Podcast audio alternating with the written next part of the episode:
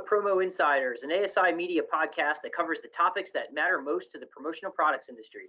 I'm Chris Ruvo, and I have a question for you. What happens when things go wrong on a big order and it's not your fault? How do you react? What do you do?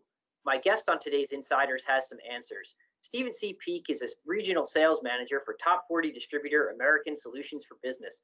He recently had to navigate a $39,000 order that went wrong for reasons beyond his control. He did so with great success, winning a major client's long term loyalty in the process. He's here to share strategies to help you do the same on trouble orders. Stephen, thanks for being with us. My pleasure, Chris. So let's um, jump right into these to these questions here. Tell us a bit about the order. Um, who is the client and, and what did they need? Okay, Chris, it was a, a large pharma, pharmaceutical client of ours and a very good client at that. And what they needed was they needed 5,000 custom face masks to try and pre- prevent the spread of COVID-19 within their firm. And what they what they wanted on it was that the, the CEO has a mascot that he that is very very you know part of his he created it. It's a squirrel, and he wanted those printed that that mascot printed on 2,500 royal blue masks and 2,500 navy masks. All right, very good. So, so a, a, an interesting order, a, a, pretty big ask there. Um, you know, something that you had expertise in doing, but something went wrong. There was a snag. What what was it Mm-hmm. that went wrong? Well, we we want we wanted to get the we we, we had produced them and we had also had to do a Tyvek envelope to mail them in, Chris. So we had produced both the Tyvek envelope and the and the masks, and we sent them to the mail house. Okay. Unfortunately, it was on or about the time that the um, election was taking place. Oh no. So yeah, we ran into some some real real big tr- trouble, and Yeah. you know that's that's the that's the um long and the short of it. We we had these masks and these Tyvek envelopes sent to the mail house. Mhm. They fulfilled them. They filled they inserted everything properly, and they've delivered them to the mail house, which is the United States Postal Service. Mhm. And we use those, Chris. We use the USPS because it's a little less expensive than UPS Sure. Yep. Okay. right? Right. So that's what we did, and um, all packages mailed, hmm and everything was hunky dory. Everything was going great, Or And so then, you um, thought. much to my surprise. Correct. Yeah. So what happened was the client called on or about the, the, the packages dropped on about 1029, Chris, on October 29th. On or about 11/7, the client emailed and called and said they've been receiving some complaints from their employees that they hadn't received these masks. So we immediately contacted the mail house and um, then they and we as a, as a, as a team contacted the United States Postal Service, okay? They made trade tracking. I, I learned a lot about this process, Chris, about what happens at the United States Postal Service. They, they made trade tracking and made available, was made available to us. And the mail was supposed to have been distributed out from the Philadelphia hub to 10 different regional post offices for final deliveries. Well, after further due diligence with the UP, USPS supervisor, he advised us that due to the election, all mail was frozen until all ballots were mailed. oh no. Yeah, so so it was a total total shutdown, total confusion, and quite frankly, he even shared that there's the term the perfect storm. Mhm. Um, he informed us, Chris, Chris, that two 382 packages were out for delivery, but 960 of the packages were still in the Philadelphia post office. 960 were just they were stranded.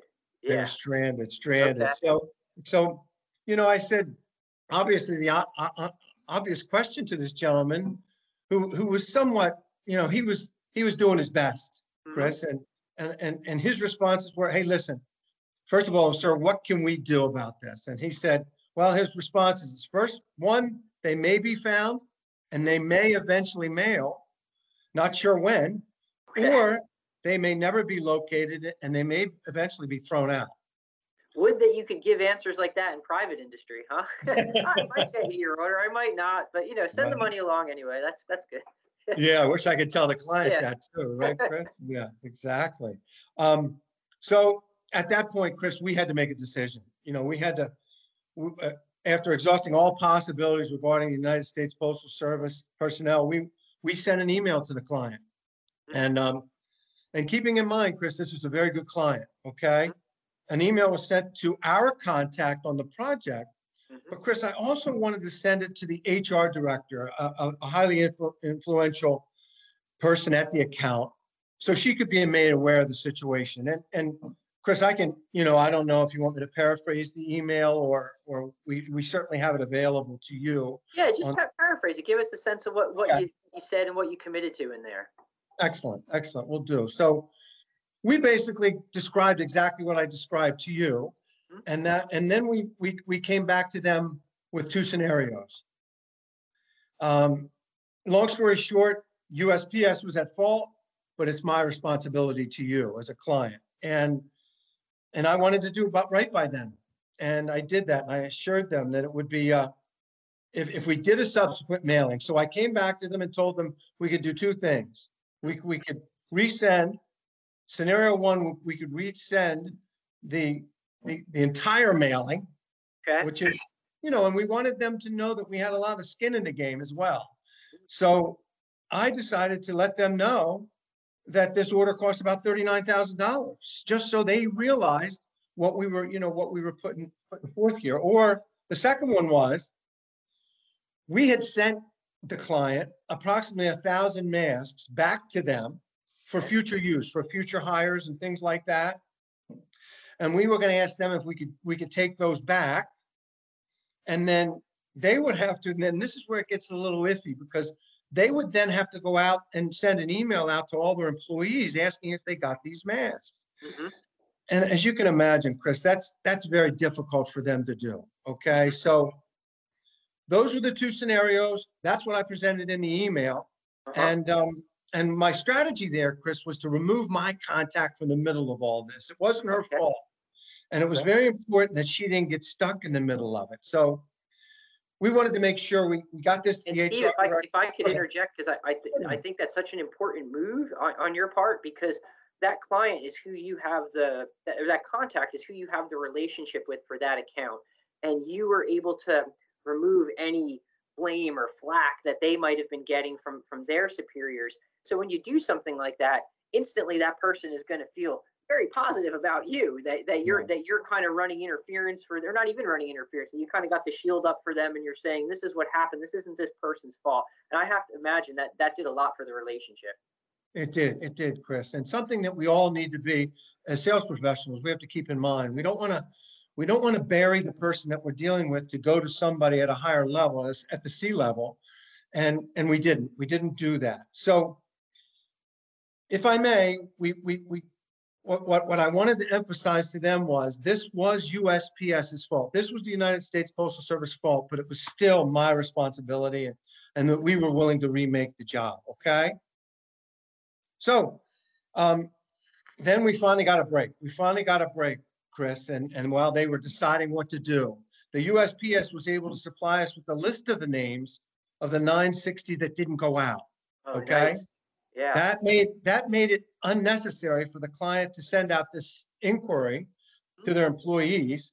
And it also allowed us to, they, they then supplied the 1,000 masks back to us that we had supplied for them. They kept 100 of each color for future hires. But what I want to emphasize, Chris, here to everybody is, I think because we, we stepped up and we offered to rem- remake these, Mhm. We were on the same, the client was all of a sudden knew we had skin in the game and they were all, all of a sudden they were on the same side of this. Okay. You know what I mean? They were amazed that we would do that. It wasn't a tug of war anymore. Mhm. And I've, I've managed my share of people that get involved in these tug of wars and nobody wins. okay You know what I mean? Nobody wins. And, um, it just, it just, it really helps the entire situation. And then we got that break. Mhm. I then contacted my mask people the Mhm. mass production facility, the GM, and he was very willing to do it almost at his, below his cost. okay And the same thing with the Tyvek envelopes. They did those at below cost. oh wow And then the folks that mailed them did the, wa- was gonna, we- we- then volunteered to do the mailing for free as well. So people really stepped up. And I think if you're, if you're honest and you put people into your predicament.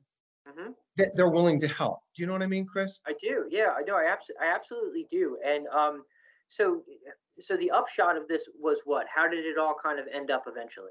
Okay, okay.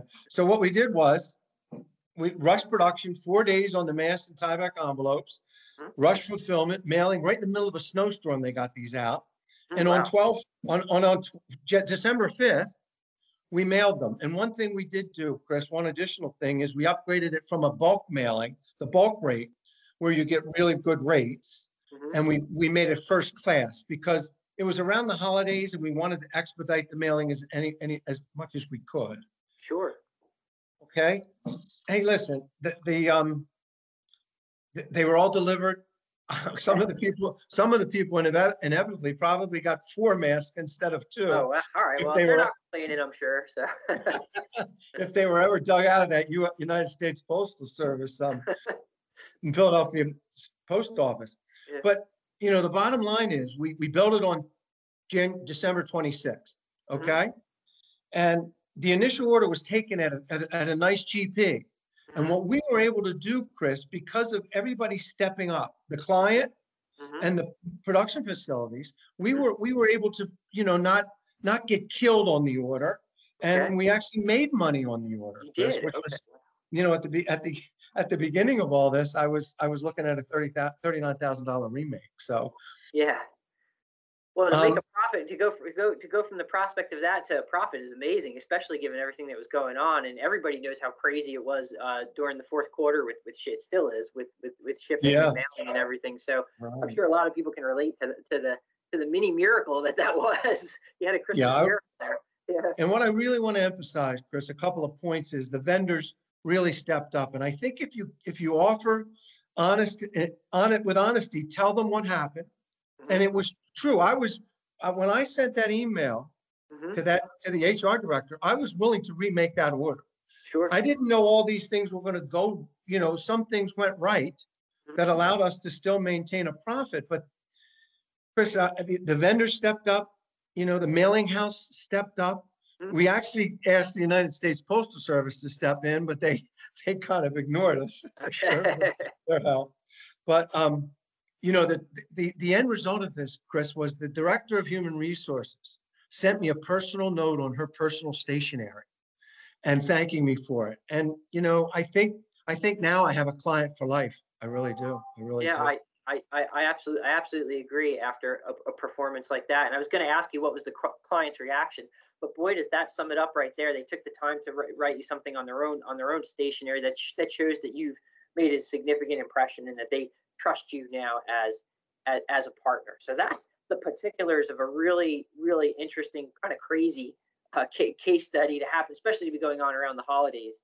Um, and you, you've touched on a lot of this already, but if we had to kind of, kind of pull the lens back a little bit and kind of give some general tips.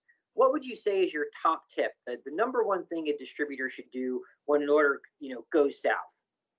Excellent question, Chris, and, and, and I often ask it myself, but what I've always tried to do, and I've always tried to maintain, and I managed quite a few sales professionals in my career, but always be forthright.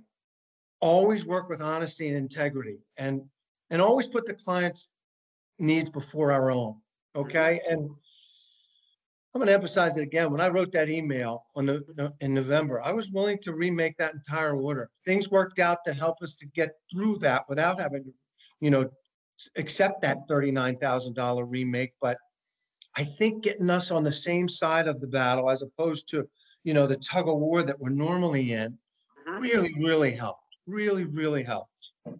I, I love the point. I love the point about honesty because it's see, it, it's it's what tangled webs we weave when we try to deceive, right? You know, it, it's Oh, a, you start going down that path. in in the long run, it probably is going to end up a lot worse, and you're going to lose that client because they they know that you were dishonest with them. So I think I think honesty is is is absolutely the way to go, and the way that you were so transparent, and then you also, um, you know, not only were you honest about the situation, you came with solutions. It wasn't, hey, here's the problem. I don't know what we're going to do. It was, hey, here's the problem. Here's some things I think we could do. What sounds good to you? How do you want to how do you want to proceed with this? And it just you, you, you came with honesty, and then you and then you came with potential solutions. I, I think that that's so pivotally important when something goes wrong on an order like this. And kind of to that point, is there is there other things that you know you could do when an order sort of goes off the rails? It, it, you know, how do you kind of handle? You're honest, you're transparent, you prevented some presented some solutions. What what else can you do? Well, I think I think back to harkening back to the vendors, going back to the vendors and see how they'll help. Okay. And if you if and if you're honest with them and you and they realize your predicament, I mean, imagine telling somebody, you know, why didn't these mail? Well, we had a perfect storm. There was an election, and this particular mail was not the priority at that particular time. And that's that's tough to tell a client. Mhm. And that's and then and then and then to work through it with vendors. I think you know putting yourself into the predicament and being honest, and and they they were they they were so come becoming they they came to me with these these prices that were you know well below their cost, which helped us helped us all out to to make it right. Um, I just want to emphasize one thing, Chris, about this. Sometimes, you know, in our chosen career path, being promotional product sales professionals, we we can be mocked and chastised at times. But but in a true professional, true sales professional is a real asset to a client. I really believe that. And um, and if you can tuck- conduct yourself with honesty and integrity, I think our profession is actually one to be to be very well much respected. I really do. And, and and yeah, I mean, and the the your case study here proves that. I mean, you got them. Uh, I mean, these were products that were essential for health and safety, and and you got got them to the right people under extremely you know difficult, almost unprecedented circumstances in in in, in the history of our industry, right? So they they, Yeah, they right. those challenges, and you were able to build a client relationship in that despite some some some huge hurdles. So it's a it's a it's a huge win, and I think it's a it's a case a case study that should inspire some people who hear it. I hope so. I hope so. That's why I wanted to bring it to you, Chris. And um, so with that in mind, is there any um, kind of final thoughts or takeaways, you know, for, for the people listening? Uh, just, you know, if they get nothing else from this discussion, um, you know, wh- what should they take away? In sales and, and your dealings with your clients, always work with honesty and integrity. I've emphasized it throughout my career and, and, and it's helped me immensely, period. Very good. All right. Well, Stephen Peak, thank you so much for being with us today. It's a really interesting case study, inspiring story, as I say. And again, thanks so much. My pleasure, Chris. Take care.